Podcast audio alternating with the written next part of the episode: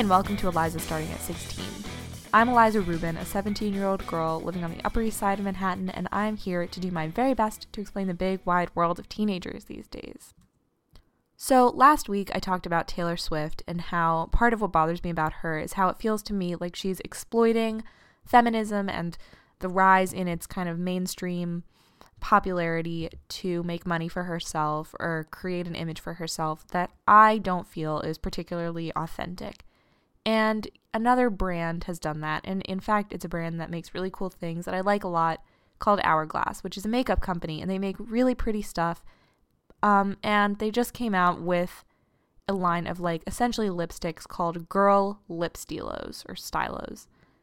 And it's basically lipstick and it comes in a bunch of different colors and blah blah blah. I'm sure it's great. But my issue with it is actually not to be so dismissive. I have actually heard it's great. But that is not my problem. My problem is that they called it girl, right? And they've named each color a different thing that's kind of like feminine empowerment. So it's like activist, liberator, protector, femme, things that they feel are supposed to be like a reminder. To quote them, it says, each of the 20 lipstick shades is a reminder that we are all catalysts for good. And it's like hashtag girl for good.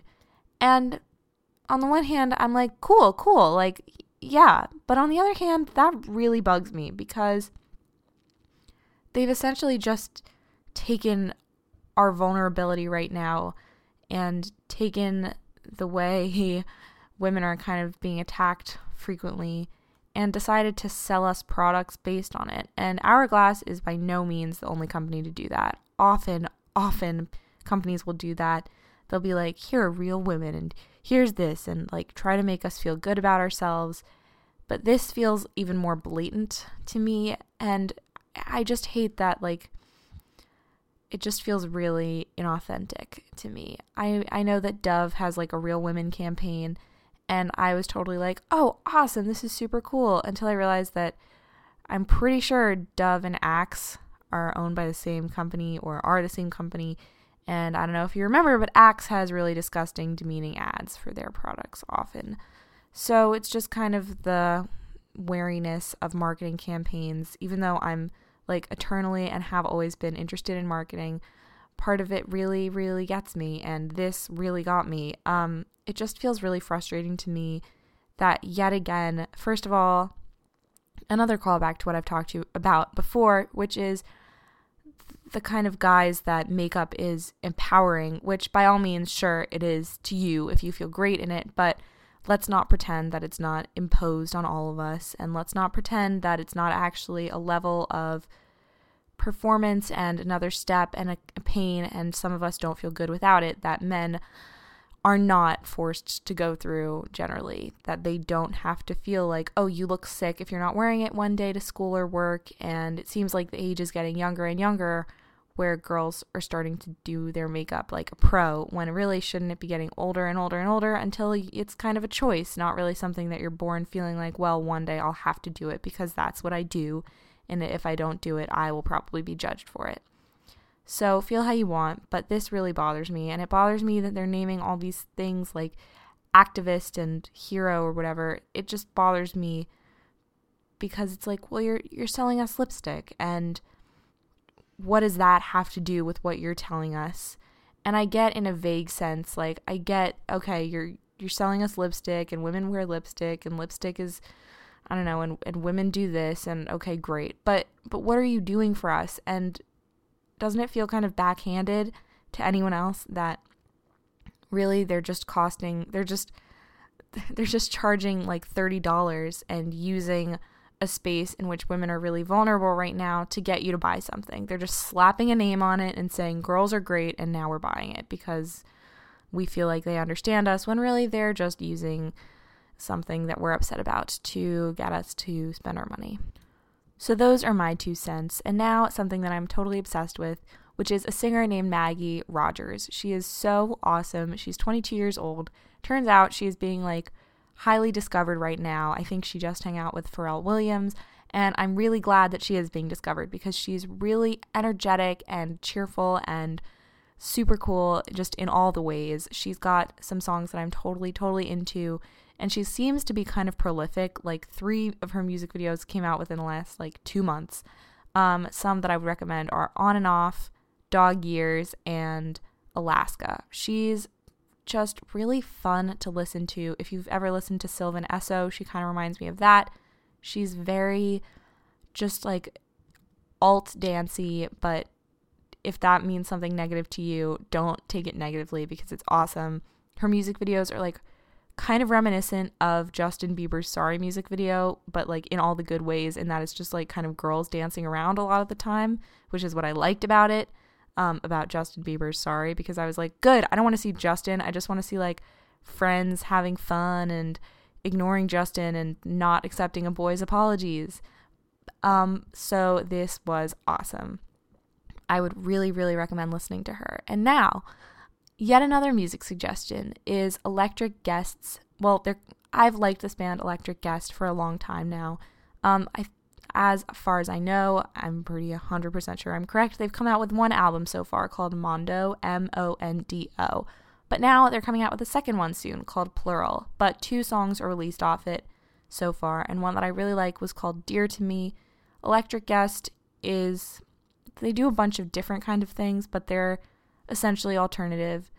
Um, interestingly, one of the members, okay, one of the members has a brother who's in the Lonely Island, right? Which is Andy Samberg's kind of comedy music band, right? And who's Andy Samberg married to? Joanna Newsom, another one, actually, my giant favorite musician ever. So it's really just a small world out there that full of full of musicians that Eliza likes, and I really do like Electric Guest. I've liked them for a long time and kind of forgot about them, and now here they are again. They were actually on one of my favorite podcasts, so this is really full of favorites called Comedy Bang Bang, which I'm sure you've heard of. Um, and they played a song, and it was just awesome, and it really reminded me how much I do adore them. So another song from them from them I would recommend is Trouble Man, even though that's about eight minutes long or no, it's probably like 12 minutes long, but it's still awesome. And This Head That I Hold and The Jerk. So listen to those. And another thing that I recommend, again, music, is this band, The Avalanches. And they're really kind of disco. Some of their songs are, that I love are from like 2000 and some are from like 2016. So I would recommend Frankie Sinatra, since I Left You, Because I'm Me, which I'm pretty sure I've mentioned on here before, and especially the music video for Subways because it's like animated and kind of weird and pastelish and trippy. I would just recommend it. I love it all so much. It's just so far all the things I'm recommending are pretty much things to put you in a good mood.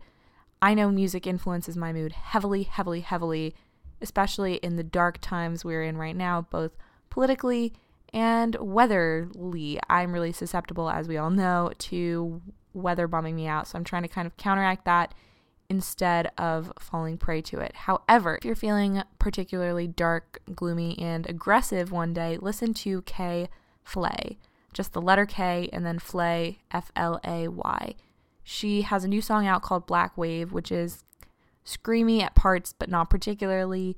She has three songs that I love, but the one that I love the most is called Blood in the Cut. And actually, I'd been listening to it for a while, and then all of a sudden I was like, wait, I didn't turn on my music. And it turned out it was on a Fifty Shades darker ad, which kind of makes me like it less. I know she's got to do what she's got to do, but I really do not support those Fifty Shades movies.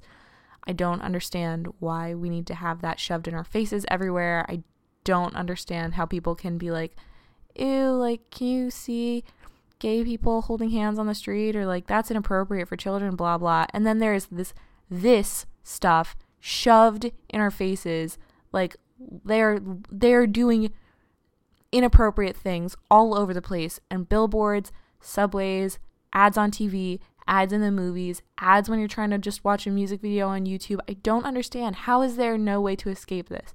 And the same thing goes for horror movie ads by the way because those can be really disturbing. And I know I sound like a PC, whatever. I don't really care if I do because trigger warnings are helpful for everyone. And side note for the people who think that trigger warnings are not helpful because like you need to go into the real world and censorship, blah blah. Actually, first of all, trigger warnings would help you in the real world. That's kind of the point is that we would put them in the real world.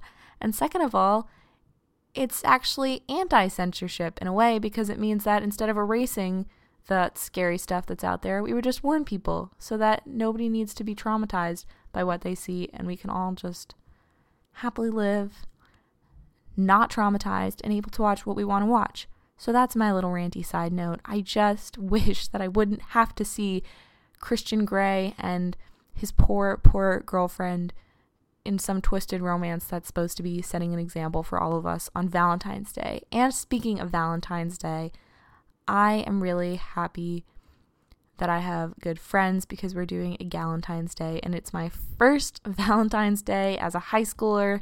I think not with a boyfriend, which is super bizarre and I feel fine about it. I'm not like sad and I'm not like forever alone because I'm 17, so it there's no way to dictate if I'm forever alone. And that kind of talk kind of bothers me because like, hey, we're we're teenagers. No no one's supposed to say that we're supposed to be all in our own little relationships. We're just kind of focusing on our own stuff, and that's absolutely fine. And there's no need to feel sad on that day.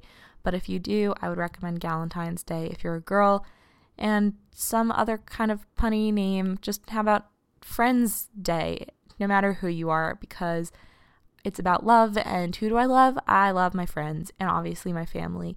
So I would recommend not wallowing and not listening to romantic stuff and not looking at all the people on cute dates because who cares? There's no pressure and nobody said that your like point of life is to find some romantic partner. That's just ridiculous. It's about I don't know what it's about. I'm 17. That's the whole point of this whole podcast is that I don't know what life's about because I'm 17.